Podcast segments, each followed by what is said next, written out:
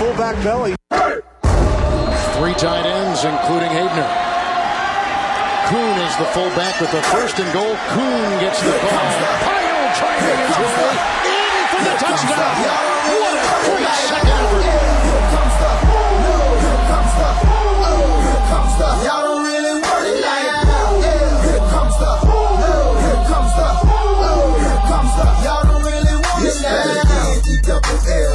I said so. I keep big bills up in my hood on the dirty like blood. So ain't got no twist in my head, Wolfpack, what is going on? It's your boy, the Wolf of Roto Street, here with our usual Thursday DFS preview. Of course, we got me and Jimbo Slice in the house. Our third episode. We've been in the cash both times for the GPP tournaments for both uh, first episodes. Haven't won you the million, so sorry you couldn't retire quite yet. But this is going to be the episode, and the reason why is we've got a third joining us tonight. We got Ian Hartitz of Roto World. I think for like the tenth time on the podcast, a great friend of the pod. Always records some fire with us. Ian, how's everything going? How you doing, man? Great to be here, man. Ready to take down that Millie with you guys. This is the week. Absolutely, yeah. I've been saying that for about three years now, but I'm telling you, this is it. This is the one right here. Um, and as always, uh, we just are going to go position by position, go with an expensive guy that we're locking into all lineups, those middle range guys to balance things out. And then, of course, any cost savers we can go at each position. Before we dive into that, Ian, do you have any type of like general strategy you typically tend to follow on these types of lineups, or do you just kind of play it by the week and check out the prices every week? It's it's a little bit just by the week, but in general, it kind of meshes pretty well with just my uh, article process where you know uh, uh, Sunday ends, you know Sunday between Sunday night and Tuesday morning, I rewatch all the games on Game Pass and that and their, and their lovely condensed replays. Yeah. And then uh, t- and then Tuesday it's time for like all the RB snap counts and you know figuring out who's moving around. Got to stay on top of injuries, obviously. Uh, so I do a backfield article then, just keeping up on everything.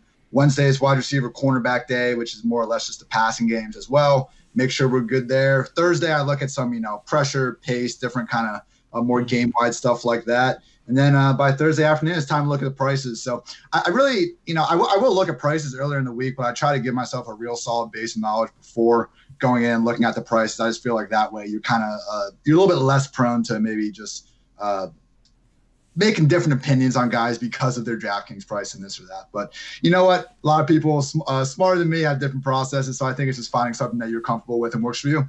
I love it, man. I do the, the same exact thing. I make all my rankings early on the week. I make sure that's done on Tuesday with a lot of the research you're suggesting there. And then when I look at the, the prices, I'm like, holy shit, I have, let's say, Coleman at RB13 this week, but he's only 5K. What's going on here? Yes, Um, I love Tevin Coleman. Thank you. Yeah. Yes, yes. Good. We're on the same page with that one. I'm just throwing the, the first one out there. You got great minds think alike. I fucking love it. he is Um, literally my favorite play this entire week. I can't believe you said him first. And people I- were doubting me on Twitter. I was getting mad, man. Hell yeah, no, I'm absolutely man. I'm pumped that we'll, we'll let you go into him in a little bit when we get to the running backs because I'm all about him. But I couldn't believe it. He was in my like you know low end RB one tier, and I see him priced as like a, a low end RB two. Our guy Jimbo over here is like a, the master of the spreadsheet. So we've been working on like creating something with my rankings and DraftKings prices and where they rank, and it's it's gonna come out beautiful. I, I don't know when we're gonna finalize one of those, Jimbo. No, I know it's looked. Uh, he, he's just he whips him up in like ten minutes, and it's like I, I would take me three hours. The guy's a fucking brainiac over there. You just look at him, yeah, Jimbo. But no, he's been in the money the last few weeks too. So we got we got some good shit coming for you guys here, folks. Let's dive right into the running backs since we started with Tevin Coleman already. But we're gonna go at the the more expensive range. Actually, as we're going, my buddy Rich Zenos, who I keep saying is gonna join the podcast, he's actually a professional professional like whatever you call professional DFS, but it's what he does full time. He won like 60k a couple weeks ago, so he knows what the fuck he's doing, and he's suddenly just texting me all his plays of the week. So I'll I'll toss those in there for the, the folks as well. need I know the There. Zenos core plays of the paywall. weeks. I know he's gonna join one of these weeks, but uh, he, last week we lost power up in the Northeast here, so it was tough for him to join. Then this week, who knows where he's at? But one of these times we'll hear his lovely voice. But till then, he's got we got some plays from a, a true professional coming in right now too. So loaded episode coming. Let's start with the big running backs. Everyone's gonna you know what you want to pay up for, who you're gonna lock in, no matter what the price. Uh, Hart, you want to lead us off with everything? Yeah, I'm going to the guy that we didn't have last week, and it was weird. But uh, Christian McCaffrey, he's 9,200 man, and I think he could be like 10,000. It's this guy's load is just insane, and especially on DraftKings for the full for the for the having the full point per reception, like I, even the top running backs, if they have these big pass game roles like McCaffrey, they still just seem underpriced. I mean, he's racked up 27, 37, 25, 26 touches uh, during Cam Newton's four game absence. I mean, if I understand Kyle Allen is undefeated as a Carter as a starter, he's a solid game manager. He played very well against the Arizona Cardinals, but like, come on, all Kyle Allen does is exist in the two seconds between getting the snap and giving McCaffrey the ball. Like please give Cam the starting job back the second he is healthy enough to do so. But regardless, with this kind of workload with McCaffrey, and particularly just the receiving load, man, 7.3 targets per game this season. Like he is the only running back right now with Kamara banged up, and you know, kind of the we've seen the Giants get Ingram and Golden Tate involved. McCaffrey is the only running back on the slate that is truly his team's number one runner, number one receiver, and even at 9,200 I still think he's too cheap. I think there's enough value at running back, wide receiver. I'm sure we'll get some guys later that you can't afford to pay up and get him this week. Sure thing. Uh, the, the San Fran matchup doesn't really scare you off at all. The way that defense and defensive line, in particular, have been playing. They're awesome. Don't get me wrong. Nothing against San Fran. I mean, Nick Bosa and those guys are dominant, but at the same time, it's just so much volume. And McCaffrey, we're giving the guy a week off, and you know McCaffrey truly is one of these special talents at the position as well. So whenever we can combine workload and talent, I'm a, I'm a big matchup guy myself, but there's just too much workload and too much talent to really worry about that much. Fully with you there. What about you, Jimmy? Who are you loading up on this week for the expensive guys? I like Leonard Fournette. He's uh he's not really up there as McCaffrey is with his workload per se, but you know the guy's still getting 20 plus carries a game. And the thing with him that's so frustrating is he just can't score a touchdown yet. For like the last four weeks, he, I think he has one rushing touchdown. Mm-hmm. Um, and we just saw Sony. for Sony the season. Michel. I think it's actually one yeah, rushing touchdown, not even just man. the four weeks. He's at up to uh, one. So yeah, positive regression. It's it's so frustrating. You want to think that water finds its level, and we saw yeah. Sony Michel for how awful he's looked this entire year. He managed to somehow trip over his own feet into the goal line three times. So if he's able to do that, I have full confidence in Leonard Fournette to be able to at least score one, hopefully two touchdowns this week against the Jets. You know, they're a home favorite, a good game script there. So I'm probably going to be playing a lot of Fournette this week. I, totally see the Fournette play. Uh, I mean, not not McCaffrey per se on workload, but not far off. I think he had 31 touches last week. He's been hovering right around 25 or so per game. Uh, so yeah, I, I, love the Fournette play. The Jets are 26th against the run, so I mean, definitely a solid play there for sure. Um, and I, I like the the next most expensive running back to McCaffrey. That's Barkley. Uh, last week, you came back, looked pretty much like himself, maybe shaking a little rust off, getting his feet under him.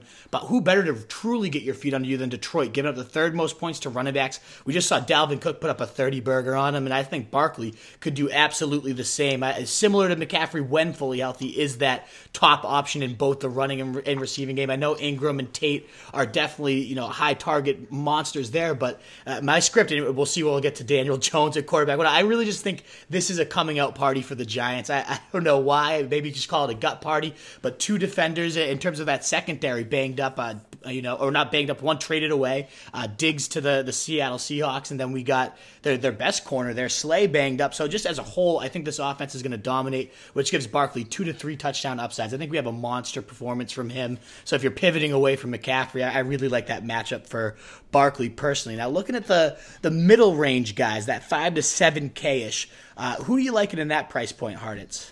My guy Tevin Coleman. and look, look, he's in a committee. Guess what? Everyone except about three running, three or four running backs in the league are in a committee. So we just need to recognize that it's not so much committee running. Committee running backs shouldn't scare us off. It's running backs in three to four back committees that should scare us off. That's not been San Francisco. It's been Tevin Coleman and Matt Breida.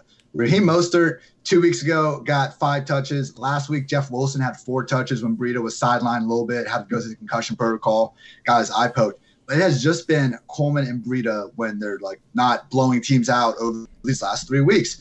And in that time, Coleman's racked up 16 touches in each of those three games. Uh, people have been worried about his pass down floor a little bit, but the thing is, like three weeks, I mean, this is his pass game floor in general. Three weeks ago, they had Juice Check. Two weeks ago, we actually did see him get some targets. And last week, we just we should more or less just dismiss everything that happened in that 49ers Redskins yeah. game because they're playing in a foot of mud.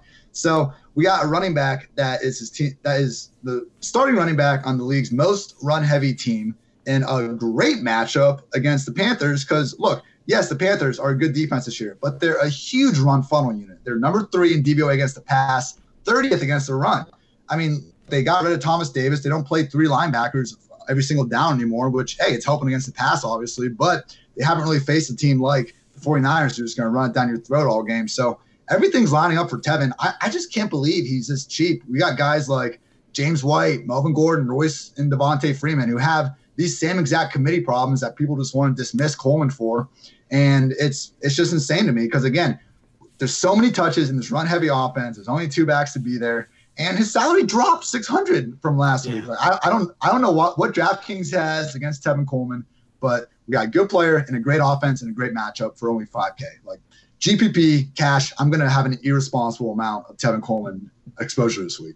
I think that's. I'm glad you mentioned that too. Before I get into my take on Cole, because I totally love him as well. This podcast is GPP centric, uh, and you know we're, we're going for the millie, as I made sure to say at the beginning. But I just want to make sure listeners know we're not really going for the safest of plays. We're trying to avoid some chalk and differentiate our lineups and whatnot here too. So making sure that preface is out there for everybody listening. This is a tournament focus, um, and specifically the Millionaire Maker. We're not looking at Monday Night Football, Thursday Night Tonight, or any of that. We're looking at that one to four slate on Sunday. So just making sure that's clear for everybody uh, out there. If you're if you're listening to this, you already know that. But just making sure. Yeah, Coleman though. I mean, we saw Jeff Wilson have two two touchdown days, and you're telling me that Tevin Coleman he, he's long overdue for that. He's definitely that goal line back there. I thought it was coming last week, but as you mentioned, playing in a flood like does not help your touchdown scoring chances. So yeah, I think I think Coleman definitely gets that at least one, but definitely you know I I just think this is the week he gets two scores in there, pounds it in. I'm such a sucker for the Shanahan zone blocking scheme, always have been.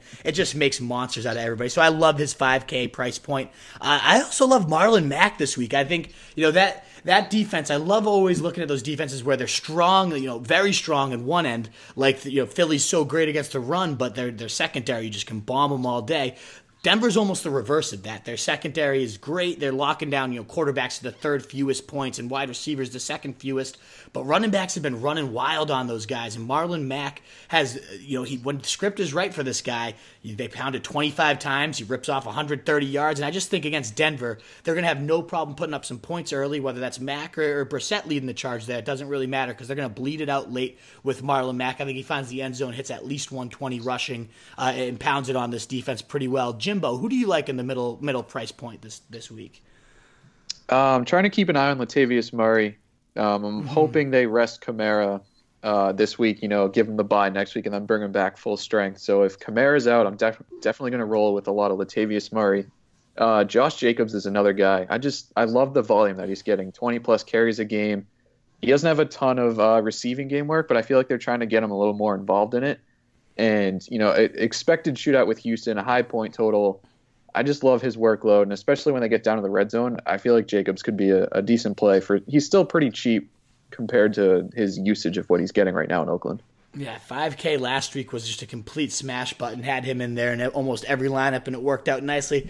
Little worried about the injury. You know, it, there's some rumblings that he might not play. I think he does, but I'm with you. If he's out there 5,800, that's kind of nice too that they're both the same price. So if Kamara plays, you have yourself a nice solid backup plan. Yep. I know Ekeler's, you know, 100 bucks more at 5,900 too. So in case you're planning on Murray, there's definitely some easy pivots. Or of course, our guy Coleman right there at 5K could uh, save you some cash there too as well.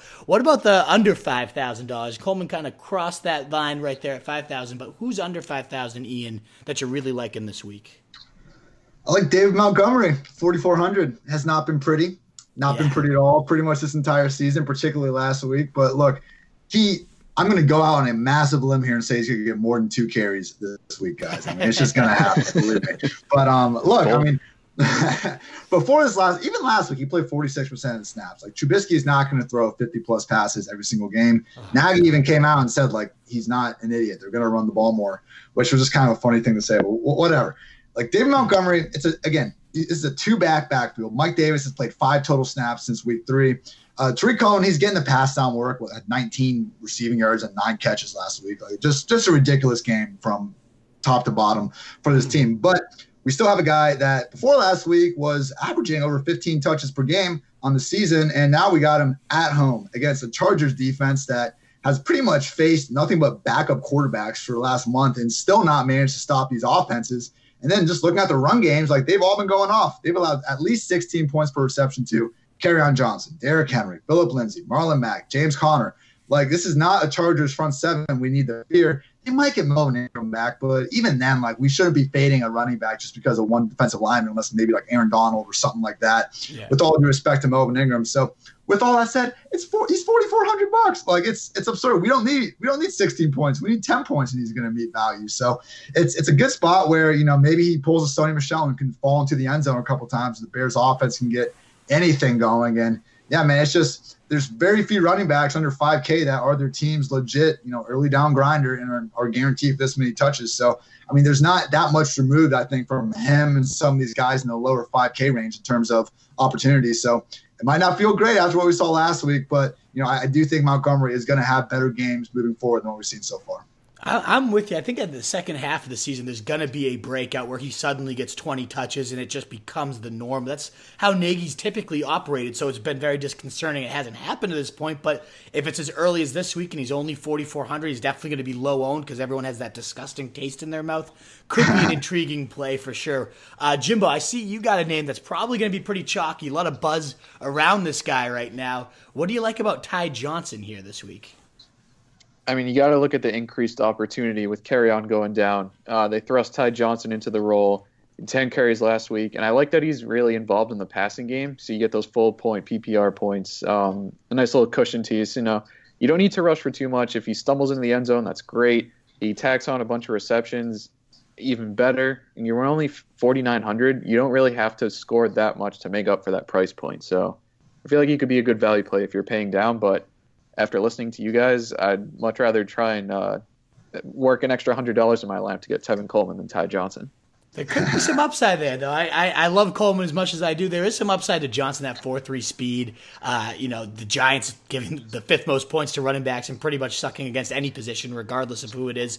So there is some upside there. I, my worry with him all week was they're going to sign somebody, they're going to bring someone else in. I'm not blowing my FAAB on him. I'm not, you know, blowing my number one waiver priority on him, but they still haven't done that move. So at least for a week, you're looking at Johnson probably getting that lion's share of early down work. So if there's a time to use him, I'm with you. I, I think it's definitely this week. I I saw Mixon's 4600. He's made me throw up all year. It's similar to the David Montgomery argument, except the fact that everything sucks around him. So ultimately, I don't know if I'm still gonna bite on that. Like he deserves to be 46. He deserves to be fucking 3K. That guy's a bag of shit. So it's so intriguing. At 4,600, I'm still, I, I can't do it. I'm actually pivoting and going to uh, McKissic, where a lot of people I think are going to go Ty Johnson. If I'm following that game narrative, I think the Giants are going to score a lot of points and be pounding it with Barkley. That means I think the, the Lions are going to be playing from behind. And to me, that favors McKissic a little bit. He's been that clear cut top pass catching back. Well, a clear cut when Kerryon was there, but since he's been out, he operated as that clear third down back.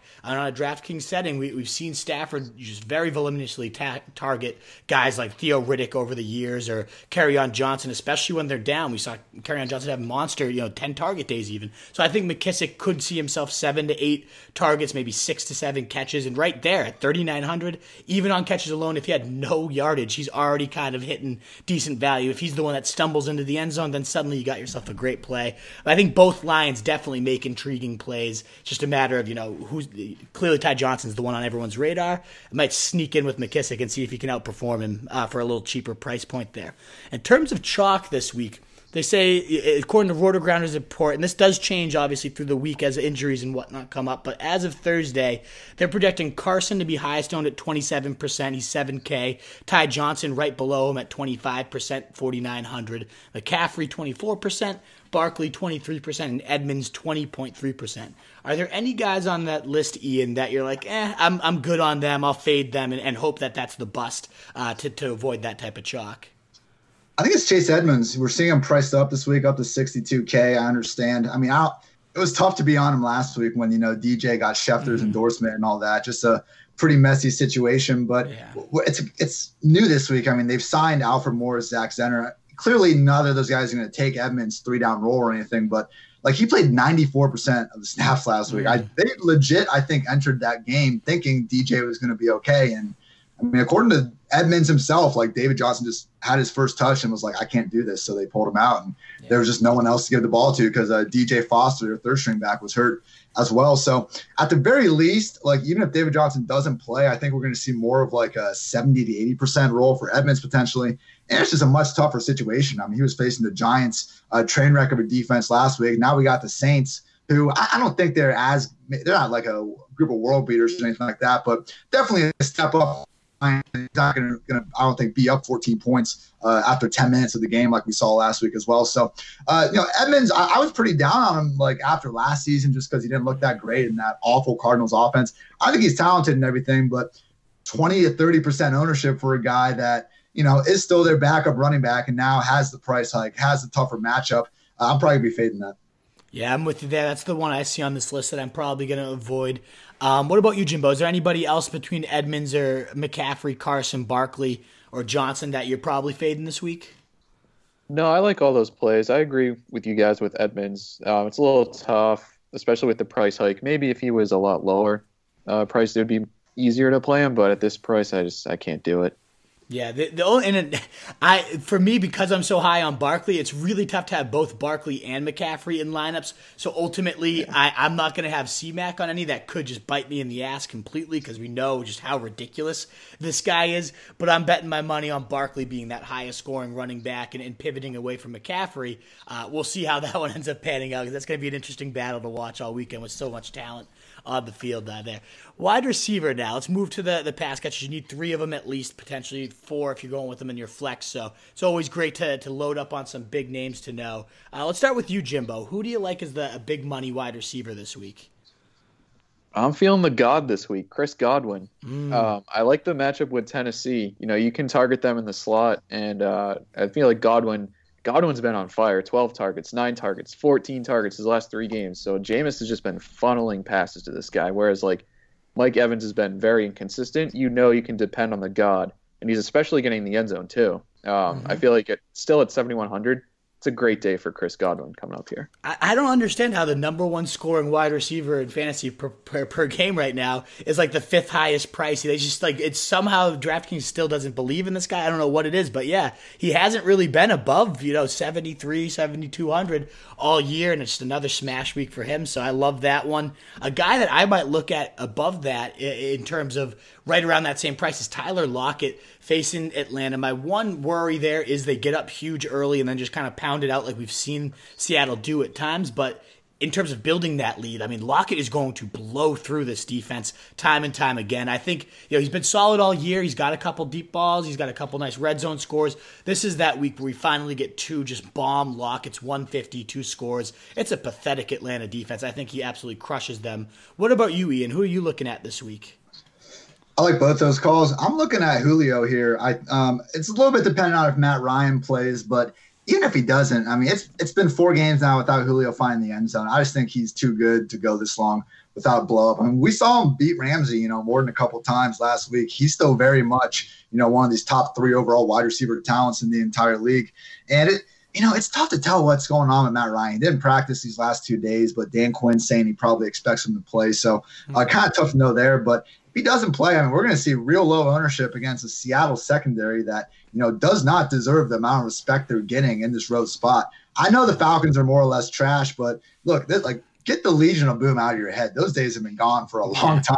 Uh, sh- sh- shout out Shaquill uh, Griffin. He's awesome. He's PFF's number nine overall cornerback this year. But as was the case when Sherman was there, like Seattle does not move their cornerbacks. So Julio's going to be able to line up on Jamar Taylor and Tre Flowers whenever he wants. And, you know, he can roast those guys all day long. So, yeah. uh, you know, weeks three through four, he went five catches, 106 yards, two touchdowns, eight catches, 128 yards, one touchdown. Julio's still the same guy. Like he's more than capable of putting up a slate winning performance we just haven't seen in a few weeks. So I think it could definitely be here in this home spot. And if we get a little bit less ownership than normal, you know, sign me up. Absolutely. I'm surprised none of us. I, I, love Hopkins as well. I mean, it's pretty easy to when he's facing the 31st ranked defense against the pass. He's coming off his best game of the year, 8,100. He is the highest projected owned at 24%. He's going to be a tough one to avoid in a lot of lineups just because it's so beautiful um, in terms of matchup and, and not even that absurd of a price there. My guy uh, Zeno's here messaging in that Mike Thomas is his deadlock of the week, whether it's uh, whether it's Bridgewater, whether it's uh, Brees. He's just all aboard uh, him. He thinks he's going to destroy Peterson. If it's Peterson on him, they think he's going to move him around a lot. So he's locked into Mike Thomas at 8K. He just thinks nobody can stay with him, and I think that's a pretty good evaluation right there. Yeah. Um, in terms of quarterbacks, he said he loves Watson if he's paying up. Ryan if he plays, he thinks it's a good spot for him. Uh, and then he said Stafford, Carr, and Brees if he plays as well, or his quarterback targets. Um, in terms of middle range guys for wide receiver, who who are you leaning towards this week, Ian? Smokey Brown, guys. Yes. Yes. Look, everyone still views John Brown as this like boomer bust guy, and that just has not been the case this season. Only John Brown and Michael Thomas have at least 50 receiving yards in every game they've played so far. I mean, John Brown's a wide receiver 23 in PPR. He's had a tough schedule so far, but I mean, he's still ahead of guys like in terms of uh, points per reception per game. He's ahead of Diggs. He's ahead of Golladay. He's ahead of Tyler Boyd. He's ahead of OBJ. I mean, he's been legit so far, and now he's got the smash spot ball smash spots against mm-hmm. the Eagles. I mean, like the list of wide receivers that have just balled out against the Eagles over the last two years is ridiculous. And it's not like it's not just 80 yards in a touchdown games either. I mean, each of Amari Cooper, Michael Thomas, Julio Jones, Corey Davis, Stefon Diggs, Davante Adams, they've all they've all gone for over 150 yards against the Eagles. I mean, yeah. these guys just go off. And I know they've gotten a little bit healthier. Jalen Mills is back last week. Maybe they get Avonte Maddox and Ron Darby back, but we've seen these guys like they're still very beatable even when they are full health. So I'm not worried about the spot at all for John Brown. He's at home. We again we've we've got the floor, so even if we don't get the massive boom we're hoping for, shouldn't really sink your lineup. And you know, uh, I, I don't think we have to worry about that because I think we're looking at a boom game. And just uh, one last thing to add uh, every week, my wide receiver cornerback column, I just take the projected uh, matchups, take their 40 times, you know, see who has the biggest speed advantages. And I'll tell you what, guys, if the Eagles try to put Rasul Douglas on Smokey Brown, woo, we're going to see some bird toast out there. Hell yeah. Love to hear that one. I know he was on both mine and Jimbo's list too. So all three yep. of us all aboard that John Brown train this week. 5,900 is way too cheap for the, the volume he's seeing in the, the matchup this week. All about that one. Uh, in, in, addition to him, Jimbo, I know you had Brown. Who else do you like this week at that middle range price point?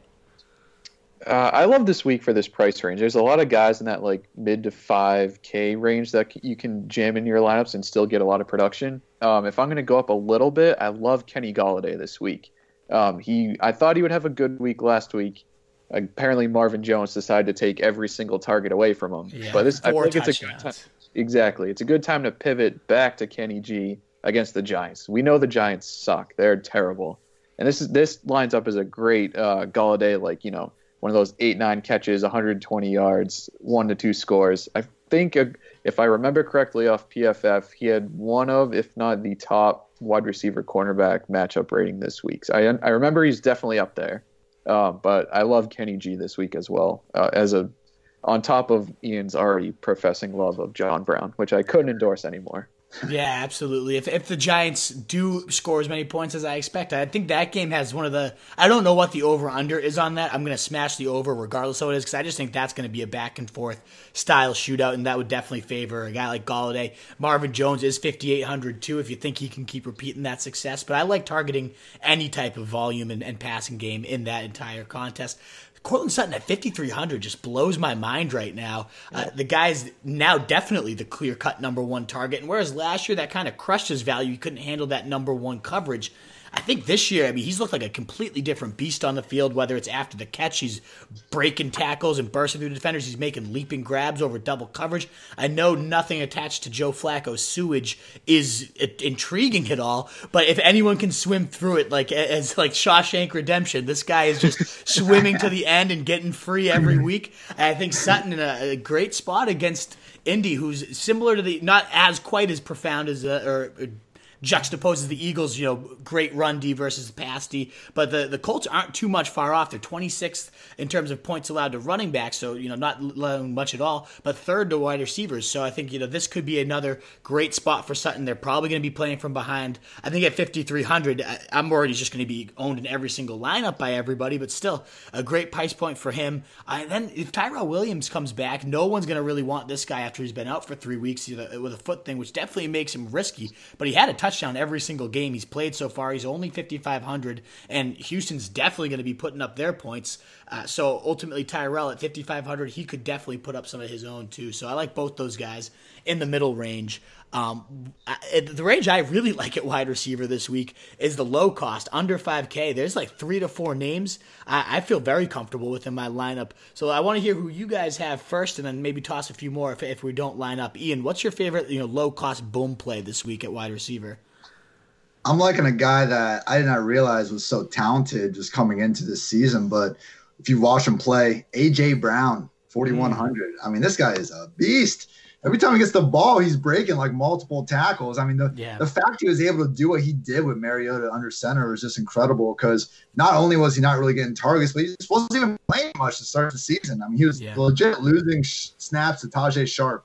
Know, every time I see Tajae Sharpe get a target, I just get mad, get angry. And but it's not, not been a problem anymore. He's been playing over 50% snaps last three weeks he's clearly the number two wide receiver now, even number one. I think I don't think there's that big of a difference between him and Corey Davis week to week. Uh, with Tannehill now in this small sample, Corey Davis has 11 targets, AJ Brown has 10, Humps at eight, and then no one else is over five. So clearly they want AJ Brown to be their number one or number two. And like I said, man, like the, the YAC is just crazy with this guy. I mean, next gen stats, he's number six wide receiver and expected yards after catch over expectation. So I mean, he's doing way more than anyone else would imagine he could do in these spots. And look, the only secondary that's been worse than the Eagles this year in uh, fantasy points allowed to wide receivers is the Buccaneers. So awesome uh, spot for him. And honestly, moving forward as well, I just took the um, I did a quick little thing this week where I took the um, average uh, points per reception per game allowed, just seeing who has the best schedules for next four weeks. Then also in the fantasy playoffs, and the Titans have the fifth easiest schedule for wide receivers over the next four weeks and the single best stretch in weeks mm-hmm. 14 through 16. So, you know, there's a lot of leagues I think where AJ Brown and maybe even Corey Davis in the, you know, uh, eight man leagues and that kind of stuff, these guys are still available. Scoop them up because Tannehill, you know, he's shown more willingness to kind of throw in the coverage in these guys. And both these wide receivers are awesome. And it's just been Mariota's kind of inconsistent play and just, you know, throwing the ball to freaking Delanie Walker 10 times a game that's yeah. been holding him back. So uh, I think this could be a blow up spot for AJ. I love that tweet thread, by the way. I know you, you, mentioned that one you had out there about all the strength of schedule. That stuff is, I, I, love reading anything about it, and you condensed it all so nicely. So, anyone that doesn't follow Ian, it's IHartitz, right, on, on Twitter? Yes, sir. I H A R T I T Z. Don't forget the Z. Absolutely. Uh, that, make sure you check out that and everything that Ian tweets out every day. It's whether it's informational, whether it's hilarious stuff. It's always a fantastic follow there. That that strength of schedule and being one of my favorites over the, the last week. Um, I, I think that Titans, you know, Titans Bucks everyone wants to get you know the right one there because they're all so cheap on the Titans. And as you mentioned, the matchup is completely smash spot. So whether it's AJ Brown or I see Jimmy, you got Corey Davis. Uh, somebody, if not multiple guys, are going to blow up this week. What's your case for Corey Davis this week, Jimbo? I've been wrestling with Davis versus AJ Brown all week. I keep flipping back and forth, so I'm glad Ian was able to come in here and make the case for AJ Brown. I feel like he's definitely the more talented uh, guy, and he's I feel like he's probably even more going to be lesser owned um, with the cheaper price, and he's kind of he hasn't really done it much. Whereas Davis kind of I wouldn't say blow up, but he had a nice day last week. Um, if we're going to pivot away from Titans guys, I'm looking at DK Metcalf. I know you love Lockett this week, but I kind of like DK Metcalf to sneak up on some people. His uh, his end zone target numbers are pretty insane, and we know how bad the Falcons are uh, on defense. So there's they're definitely a team that can be burned quite easily. And Russ has been slinging the ball like no other. So I feel like DK Metcalf, if you're looking for a good tournament explosion play, I feel like he's a sneaky good option here clearly the, the blow up ceiling is there for DK, especially in that type of matchup. Uh, the other thing with you mentioned AJ Brown. Every time I see him when he pops up on Renzo, does like does he just look huge to you guys? I feel like he just looks like a oh, linebacker yeah. running around out there. I don't know if he has big Massive shoulder human. pads or what the hell's going on, but every time I see that guy, I'm like, who the fuck is that monster? Oh my god, he can run too, and it's AJ Brown. So I, yeah, I love the talent. I, I hope he continues to blossom there. I love both him and Davis. I think DK is a great call as well. A guy I'm locking in no matter matter what in every single lineup. Kenny Stills, 4,700 this week. Going right into that that Will Fuller style role. He had 100 yards last week. I know the volume. It's nice on DraftKings when you get those. Alex Eric said last week, 14 targets and nine catches. Like those those types of things rack up. It, even still, though, that shouldn't make you avoid a guy that could catch only four to five balls, but also two of them going for 60 yard bomb touchdowns. And that has that potential's there with Kenny Stills this week. He's got the second best matchup according to Pro Football's uh, focuses wide receiver cornerback matchups. That secondary just all across the board is horrible, but especially on the outside. Uh, and when you can buy time for Watson, this pass rush has not been anything special. When he has time to sit back there and dissect, no one has a better passer rating right now than Deshaun Watson. So I think him and Stills definitely connect for at least one long bomb, if not multiple. So at 4,700, I think that could be a great price point. I also really like Jamison Crowder at 4,800. I know last week you the ghost, the haunted Darnold, is going to stick in a ton of people's minds, and, and rightfully so. It was probably the most dreadful quarterback performance I've ever seen. But that's more so, I think, a telling tale of the, the New England defense more so than it is on Darnold. The other couple weeks where he's been out there has looked very solid, especially against those Cowboys. And in those two games, Crowder's hit over 98 yards in all of them. He's seen at least nine targets. He had 35% of Darnold's target share in those two games. And so in this type of matchup, too, where I think they're going to be playing from behind a bit, I like Crowder to, to get right back into those 7 to 10 catch range. And at 4,800, you know, he, again, wide receiver 12 and wide receiver 18 in PPR formats over those two weeks. And now he's priced as like the wide receiver 40. Uh, I'm, I'm all about that. And maybe even Adam Humphries. we're, we're, talking about Davis, we're talking about A.J. Brown, but this is the revenge game of them all. Adam Humphries facing his old Bucks at 3,900. The cheapest guy could just end up with a, you know, a nice eight catch day out of the slot, too. So someone from those Titans, if not multiple guys, are going to blow up.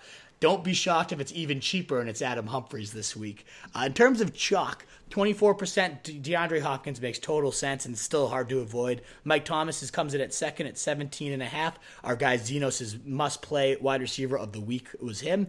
Philip Dorsett 17 and a half which uh, that's that's kind of shocking actually. But he is 4200, so not a bad play with Gordon now obviously out there. Courtland Sutton coming in at 16 and a half. That's the one I thought would be even higher at 5300. So if that ends up being true, I, would love that. And Lockett at 15 and a half there. Is there anyone either you guys, yeah, Ian, you're fading out of that list?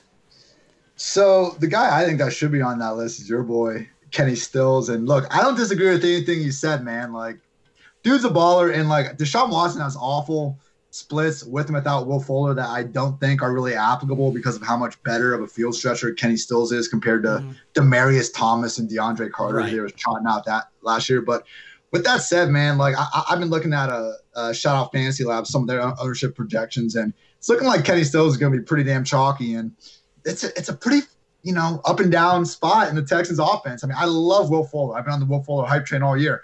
With that said, you know he has all but one game this season. He finished with under 70 yards and no touchdowns. So uh, Kenny Stills got a little bit of a price hike. I'm with you. It's a great spot and everything. But if there's one position where I'm going to fade the chalk, it's going to be wide receiver. And especially, you know, with these boomer bust field stretchers, like I just don't know that Kenny Stills is set up that much better and like in that much of a better situation than a DK Metcalf or some of these other guys kind of around that, uh, or Robbie Anderson and even like, uh, uh, DK Metcalf and Robbie Anderson, I'd say, like are two potential pivots there where they're also field stretchers. They're also guys that could potentially pop one off, and they're just not going to have 20% plus ownership. So, quarterback, running back, even tight end to an extent, like I don't worry about the ownership as much. But wide receiver, like if you're over 20% uh, projected, unless you're looking at like guaranteed double digit targets, I'm probably going to be fading them in tournaments. Good, good points all around there. What about you, Jimbo? Who are you uh, looking to fade out of anybody on that list? I think they're all pretty good plays. Uh, Dorsett's a little tricky. I'd, I don't see him being really a blow up guy in tournaments. He seems more like a cash play to me. Um, mm-hmm. I'd much rather go after our Titans guys than yeah. play Dorsett this week. Absolutely. Let's get on to the uh, the quarterbacks now.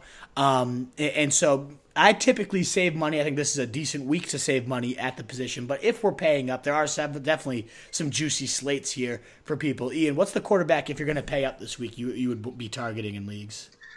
Mr. Kyler Murray, and he is even that expensive. I mean, you know, like we haven't we didn't mention Hopkins. We're, one of you guys might mention Deshaun Watson. Like they're definitely in awesome spots. I have nothing against them, but I'm just you know looking a little more uh, for off the radar to an extent. But yeah, so in addition to that Redskins 49ers game, we should take this uh, Cardinals Giants game from last week a little bit with a grain of salt because it was pretty much a downpour the whole time. And the Cardinals built a 14 nothing lead like 10 minutes into the game. We're not going to see that this week against the Saints. Uh, Kyler Murray only had 21 pass attempts last week. Before that, he had at least 32 in every game. So safe to say we should get a higher pass game uh, volume floor for Kyler this week. And look, the rushing's been there. We all kind of were panicking about it after the first four weeks of the season. He wasn't running around that much, but three straight games now with double digit carries, and like they're sustainable. Like only Lamar Jackson and Kyler Murray have over 100 rushing yards this season on design quarterback runs. Kyler's awesome scrambling as well, but they're going out of their way to get him just involved because he's awesome. He is fast as shit, and he is yeah. very good at making dudes miss. So he's got probably the second best rushing floor at this point behind Lamar Jackson, even above guys like Josh Allen and uh, Deshaun Watson, just because so much of it is coming on design runs. Uh, so not a great matchup on the road against the Saints, who again are a good defense, but I don't think we should crown them just yet. They've still they've still allowed 24 plus points in five of seven games this year. And the big thing for me here is, look, we know Kyler, and hopefully they get Christian Kirk back this week, which would help. But you know, this passing game is flowing through the, the slide. It's been Larry Fitzgerald, Christian Kirk have been their target hogs when healthy. And if you look at the Saints defense, PJ Williams suspended for another. game. He's their normal starting cornerback. Then Patrick Robinson, their backup, pulled his hamstring on like the first play of the game last week. He hasn't been practicing. He's looking doubtful. And Eli Apple, you know, shout out Ohio State's own hyperextended knee. He's been, uh, you know, limited at practice so far. So I'm not sure if he's going to play. So banged up group of Saints corners. I think we're going to see more fantasy friendly game script for Kyler. And again, he's got a floor, so I like it. Absolutely, and he, as you mentioned, probably not on a ton of radars right there. So I think that's a, a great spot to hit right there. What about you, Jimmy? Who are you looking at for paying up at quarterback this week? Uh, it's tough to stray away from Deshaun Watson this week. Oakland, that defense and secondary is just terrible. And what Aaron Rodgers did to them last week was probably a crime in many states. Um, yeah. But Watson just looks so good in this spot here. I love Hopkins. I love Fuller. I just I love everyone in this offense, and his rushing ability just makes it that much better because his ceiling opens up so much compared to guys like Goff. Who, well, I mean, Goff did run one in last week, so that doesn't. I I kind of just shot myself in the foot there. But um, his, that was a that was a vulture quarterback. Steve. Yeah, exactly. Yeah, okay. good. good. But I mean, his, his, ceiling is just so much higher with the rushing ability and just his arms unreal. I, I love what this offense and I've there's going to be so many points scored in this game. I feel like it's I, I'm having a hard time staying off Watson this week. Yeah, if I was going to pay up, I think I would be Watson for me as well. I wrote down Goff at 6,800, but then just remember they're in London, so it's not really home Goff against a bad team. It's it's London Goff, and who knows what that's going to end up being. So I I don't know. If, if I am going to pay 6,800, might as well pay the extra 100, 200, whatever it takes me to get to that Deshaun Watson level. Or I, I like that Kyler Murray take. I you know I I knew he was running around a lot, but when you hear the actual stats, uh, it helps paint that picture a lot. And I do think his ownership is going to be much lower uh, than, than a lot of these other big names. I'm off the Russell Wilson train. I just think they're going to get up big. It's going to be a pound the, the, the rock type of script. He's supposed to be the highest owned quarterback. I know we're not the chalk part yet, but a lot of people might expect us to be talking about Russ, and I'm just, he's not the one I'm paying up for this week. As much as I love the guy, I love him in a lot more of, of closer matches. If, if Matt Ryan does play, though, my opinion does end up changing quite a bit on him, so we'll see there. In terms of the middle, though, the, the way I, I find myself going, as I alluded to earlier, I like Daniel Jones this week. I know he's been just complete bag of shit all these, these last few weeks since Tampa Bay. But ultimately, this is the, the, the first, you know, truly easy matchup he's had since then, especially with uh, their best corner out, with their safety now traded. So two starters on the secondary gone. Uh, I just think Daniel Jones can run it on this guys. I think he can. He makes throws even when he sucks. He, he makes these throws. Where you're like, oh shit, this guy does have some real arm talent here. Uh, and hoping his full complement of weapons is back. We don't know yet what Shepard's status is going to be. But either way, I think you know 5800 in a game that I expect to be a back and forth shootout. I like I like Daniel Jones. I, I'm, I'm going him in a ton of leagues this week. Jimbo, it looks like you have the other side of that equation. You like Matt Stafford? I do. I like to attack this Giants defense anytime I can. Uh, yeah. And I feel like Kerryon getting hurt kind of helps Stafford a little bit, where you might have to rely on throwing the ball more often to Golladay and Marvin Jones. And it just seems like whenever they play at home in at Detroit in the dome, it's like a shootout. And like you said, expecting a lot of points. You know, I expect Detroit to air it out a lot this week, and I could see a big week for Stafford here at 61. What do you think, uh, Hartitz? Who's your middle range guy you're looking towards? Uh, you mentioned the dude's pick earlier. I like Matt Ryan if he could be healthy. And, you know, a lot of the same things I said about Julio Jones, just I think the Seahawks, uh, especially as a secondary, are overrated. They got Clowney, Jarran Reed, and uh, uh, um, Ezekiel Ansah. They got Bobby Wagner, obviously. They got talent in the front seven, but it's a secondary. And if we've found out one thing with the Falcons this year, they can't run the ball and they can't even stay in games. So they're going to be passing the ball the whole game. Matt Ryan threw for 300 plus yards in every single game to start the season, except last week when I don't know. I think he would have gotten there if he didn't get hurt. Probably. We just, we just see them again and again and again in garbage time. I mean, like, look, yeah, I love Matt Ryan at 6K if he's healthy, especially tournament play. Quick rant like Austin Hooper, tight end one this year by 20 points. And like, fair play to Austin Hooper and everything, racking up the points. It's not his fault, but like, this is the biggest fraud of like a number one fantasy player we've ever seen. Like like Chris Godwin balling out, he's a truly like top level talent that is you know taking advantage of this. Austin Hooper this year almost like look, he's had 15 catches for 169 yards and no touchdowns in the first half. In the second half, he has 31 catches for 357 yards and four touchdowns. Like they get behind and then they just check down to Austin Hooper the mm-hmm. entire time. and He falls into the end zone when they're down multiple scores. And it's just infuriating as someone that has a ton of Julio Jones and Calvin Ridley because there is yep. absolutely no way that they enter these games like, oh, you know what? Yeah, we got yeah. Julio and Calvin Ridley, but let's throw the ball to Austin Hooper all game. Like, let's really get him involved. And, you know, he's, he's racking up the yards, man, but, but at some point it's going to show. Like, I, I've seen people, people have been asking me, like, oh, should I start Austin Hooper? Over these, like, is he a number one tight end this week? It's like, no, he's the number three pass game target in his offense. It just so happens that they keep getting into these comeback mode situations. And look, I don't necessarily expect those situations to go away. So I'm not saying don't play Austin Hooper, but it, it's just ridiculous. But yeah, yeah, uh, I like Matt Ryan. we saw this too. Uh, remember with the, the Bucs last year, Dirk Koetter, the, that that was the head coach, and whenever the Bucks went down, it became tight end city. That's where we had OJ Howard finally yes. killing it. Cameron Brate. It's uh, a lot of this too. Uh, you know, we saw Tony G kill it under this guy, so I think that play caller has a special thing for tight ends, especially when his teams are down. So yeah, as, as you said, is Hooper anything special? Not even close to it. But the game script and the the play calling has been there for the guy. Uh, which when we get to tight ends, I, I love Austin Hooper at 5500 this week, just because it's fucking like you mentioned, just dink dink dink when they're where they're down, and I, I like that Ryan Hooper stack for sure. In terms of cheap plays, we've talked a ton about the Titans already in, in terms of all these weapons they have, but there's one engine to them all. The guy, the god himself, Ryan Tannehill, finally stabilizing it last week. Jimmy, you expected to continue this week? Do you like him at 5100? I, I do like him, which is scary because he terrifies me. But I'm looking at his picture now, and he kind of looks like Scott Hanson, so that's definitely helping. That's a huge bonus, yeah. Yeah. Um, take, take a seat. Just take a seat. Exactly. When um when you're playing Tampa Bay, they they're basically like a funnel defense where they're so good against the run, and uh, Derrick Henry could have himself a tough day, but they're so vulnerable in the passing game. Um, I just it's such an unsexy play with Tannehill, but he threw for 312 yards last week, two scores. I mean, I I can easily see him replicating that for another 20 plus performance, and at 5100, I feel like that's a good that's a very good discount. So I'm I'm gonna have some lineups here with the Scott Hanson lookalike, and it, it's I'm gonna be clenching my butt cheeks all week over.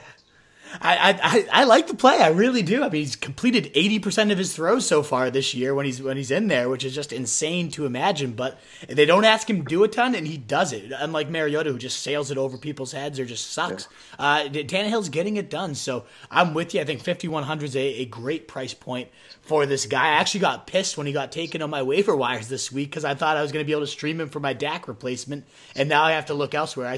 There's some sort of home road splits too, where he has multiple touchdowns in like four of his last five home games as well. They're back at home this week, so Tannehill definitely a, a decent play, especially for all in on all these cheap wide receivers someone's got to throw it to it. So I, I, like Tannehill a lot. I also think Rivers at 5,300. I mean, the guy's averaging right around 20 fantasy points. He's been over 20 fantasy points in four of his six contests. So 5,300, yeah, it's Chicago, but this isn't the Chicago that was just shutting teams out completely and, and just taking away whoever they were facing right now. And they've given up some decent days to quarterbacks, just the eighth ranked against the, the quarterback, as whereas last year it was one and it wasn't even close. So at 5,300, I, I think Rivers is pretty fairly, if not overly uh, cheap right now at 5,300. Is there any other cheap quarterbacks you really like this week, Ian? I'm going to piggyback on Jimbo and just go with Tannehill. Yeah. I, on my notes for this uh, awesome podcast, I actually wrote down Mitch Trubisky, but I can't do it. I can't do it, guys. guess what? Ryan Tannehill has more rush attempts than Mitch Trubisky this season. Like Really? it's insane. Really? The one thing Trubisky did like well last season that you can hang your hat on was that he was athletic and he could scramble, but it's just Yeah. gone this year. He has five rush attempts for 21 yards this season. horrible. Like he averaged 30 rushing yards per game last year, so I I, I just can't do it. Yeah, uh, I want Tannehill. I Didn't love he I love score like Tannehill play. 50 or 60 points one week last year because he had like a ton of rushing yards. He had like Yeah. he had like three or four blow up performances last year, but we just can't. I mean, it's been a completely different tale. It's it's ridiculous. I remember, yeah, it was against the Bucks, if I remember correctly. He had like five passing touchdowns in the first half or something insane. It's just, but that that offense just has not even been anywhere close to that. Trubisky doesn't even look anywhere close to. Yeah, ugh, disgusting That's, quarterback. that's why their there. defense stinks now. Yeah, exactly. They don't have any time of possession. Right, exactly. They're Yeah. on the on the defensive side, and again, that's another reason like Rivers at fifty three hundred, not a bad play. Projected ownership according to Roto Grinders is Russ the highest at thirteen percent, Watson twelve percent. Goff 10, Stafford 9, and Josh Allen at 7. Uh, so that's what we got for projected chalk. Let's keep it moving because I know uh, football's not too far away at this point. Uh, big Thursday night game coming up. We need McLaurin to smash it tonight uh, for my fantasy teams all over the place. We'll see what happens there. Your OSU boy, right, Hartitz? Yes, sir. McLaren F1, baby. Hell yeah. Uh, but let's get to tight ends here. Uh, and definitely some intriguing options across the board, um, even towards the top here. Who do you love this week, Ian, if you're paying up at tight end?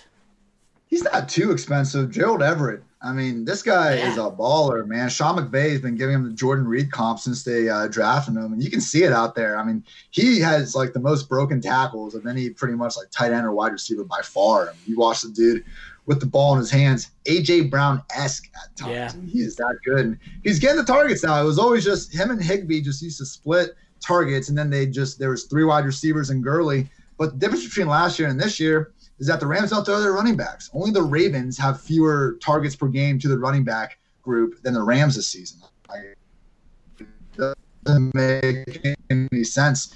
Doug Bay obviously knows way more than any of us will ever know our entire life about football. So I'm not trying to say Yeah. he doesn't know what he's doing. But at the end of the day, Gerald Everett's the one getting the targets now. He's had at least eight targets in three of his last four games. He never reached eight targets in any of his previous career games. So certainly a shift there. Higbee only had seven targets combined over the last three weeks. So Everett has definitely become that number three to four pass game option in any given week. So awesome spot for the Rams, you know, against this Bengals defense. They've been 28th in DVOA against the tight end position this year. And in that four game stretch, in that four game stretch, Everett's been the overall PPR tight end too. So he can keep that going. He's still kind of priced down. And I think uh, this is a smash ball for him. I, I love the call. I have Everett as my, my hometown league tight end, and he's just been a beast. Uh, your Rotoworld colleague, uh, John Daigle over here, had a great tweet that I, I love this week. He's been number one tight end in targets these last three games with 26, number one tight end in air yards, 240, team high, 30% of air yards share, um, and then the number 19 among all wide receivers in receiving yards over these three games. So the guy has been just absolutely crushing it. He's, you know, I know you said he might be the number three or four target on his team. He might be the number two behind only Cooper Kupp at this point, team high air yard share of these last three. So yeah, I love the spot for him. And tight end is a little bit of a different position where we don't have like that clear cut, expensive middle and low cost. So I, I like throwing him out there too. Um, Jimbo, who are you paying up for this week, or just you know middle to, to high tight end? Then we'll just go with the boom plays after that. If I'm looking for someone, you know, that I'm looking for high ceiling pay up for, uh, I do like Darren Waller. Um, His usage in that offense is pretty crazy. Uh, he puts he's basically a wide receiver out there, and we're expecting a lot of points with this uh, Texans Raiders game. So if Tyrell coming back could hurt him a little bit, but I feel like he still gets enough to pay off at 5900. I mean, Waller, he's just been absurd this year. Probably the fantasy value pick. I mean, if you even had to pick him off the waiver wire, a lot of people too. Uh, one of, if not the biggest value at such an inconsistent position. Definitely this year's Kittle, just been insane.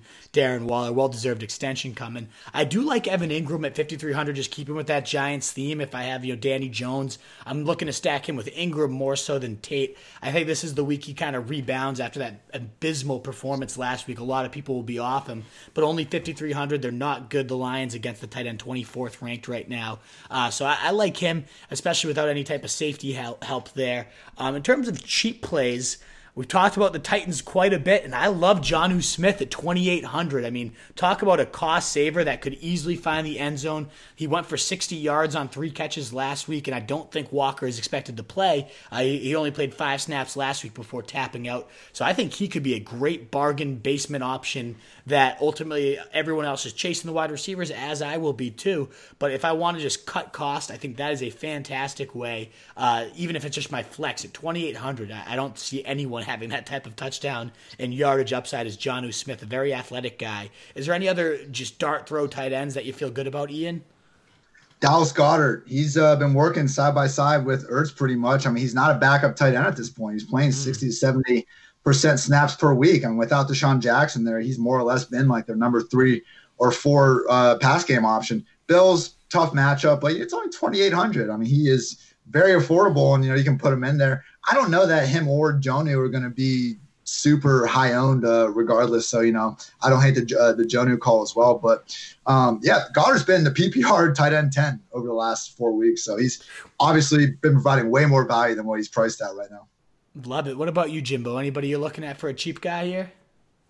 I like both your calls so far. I feel like those are both really good. Um, if I'm gonna look to go cheap, you know, shout out Al Zeidenfeld. You gotta trust the chart and target those tight ends against Arizona. Uh, Jared Cook's not bad at 4,000, but Josh Hill at 3,200, that could be a really good play there. He managed to score a touchdown last week, three catches, 53 yards. Uh, you gotta trust the chart sometimes, and it, Josh Hill could be a guy that pays off for you. Yeah, especially if Cook's out, I think that could be a great smash spot as well. Uh, chalk wise, we got Waller 14%, uh, Ertz at 13%, which kind of surprises me. I don't know what Fantasy Labs, they might uh, say something different there. I couldn't believe uh, Ertz was 13%, even at 5,100. He's just been nothing this year. Kittle 10%, yeah. Engram 9%, and Henry 8% is what Roto Grinders is currently projecting at tight end. I don't know that I love really any of those uh, chalky plays. Is there anybody in particular you'd erase there, Ian? Yeah, I'm, I'm seeing Ertz a lot lower on yeah. uh, these projections, so I'm with you there. I don't, I don't know if there's anyone you really need to go out of your way to fade uh, yeah, this week. Right. I mean, yeah, I don't think anyone's even going to have that high of. There's not like just a single smash spot tight end this week, so I, I, think you're, I think you're more or less good. Uh, go ahead and play your matchup, play your guy. Don't worry about the ownership as much for this position. Absolutely. Um, in terms of defense, I mean, obviously we know the Patriots are one of the best options, averaging over 20 fantasy points a game, which is just insane. And another great matchup against the the interception league leader right now in Baker Mayfield. Uh, so that's obviously a great spot. Are there any other defense besides them? I mean, you got to pay up at 4,300, but clearly that's been worth it every single time you've had to pay up for them. They, they continue to come through, and I think they will again. What other defenses, Jimbo? Uh, is there one that you're targeting besides the Patriots this week? Uh, I do like spending down. If I do spend down this week, it's probably going to be the Colts. Um, just targeting Joe Flacco, I feel like is yeah. just money. Where he's almost guaranteed to have like a sack, fumble six, or throw a pick six, or he he seems to be a turnover machine. In that last game he played against Kansas City, he made the Chiefs' defense look pretty elite, which I think is pretty hard to do. Um, so I, I, Indy at home could be a good one if I'm paying down this week. Absolutely. I mean, they they shut down. You know, they've had more fantasy points against Mahomes and, and Watson these last couple of weeks, and now you get Flacco. So definitely an intriguing spot. What about you, Ian? Is there any other uh, defensive names you want to shout out here?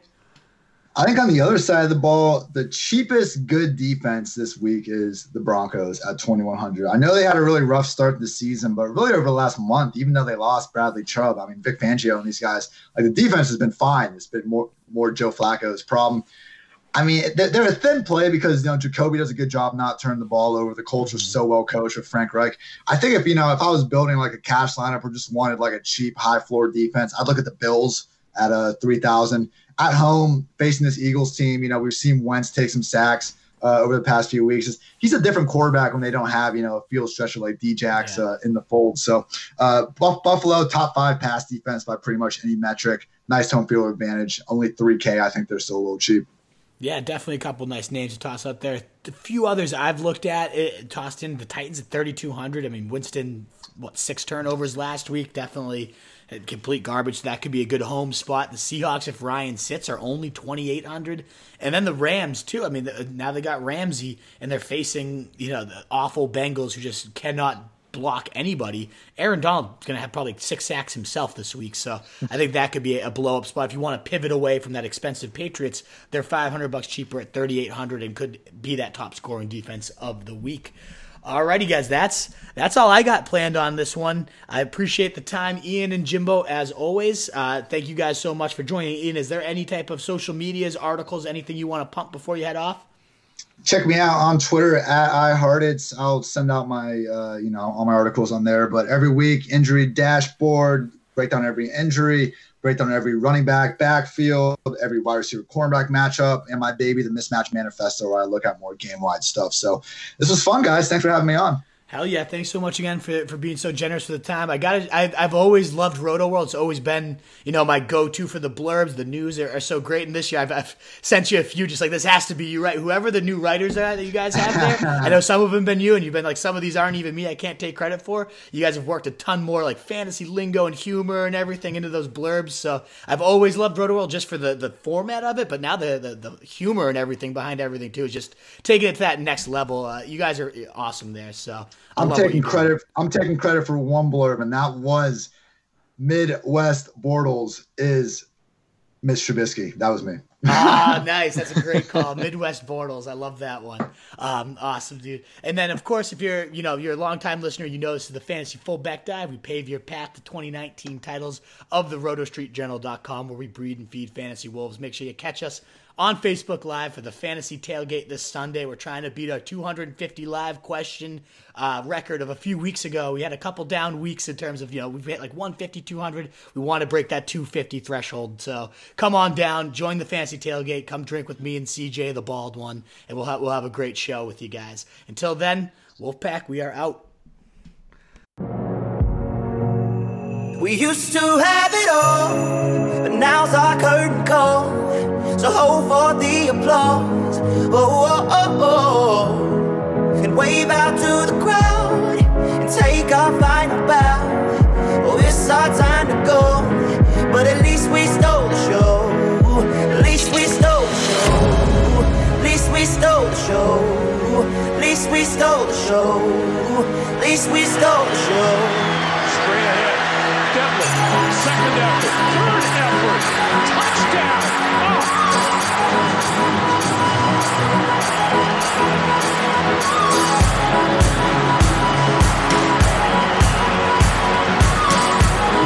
That's pretty awesome. That's old-fashioned football right there, folks.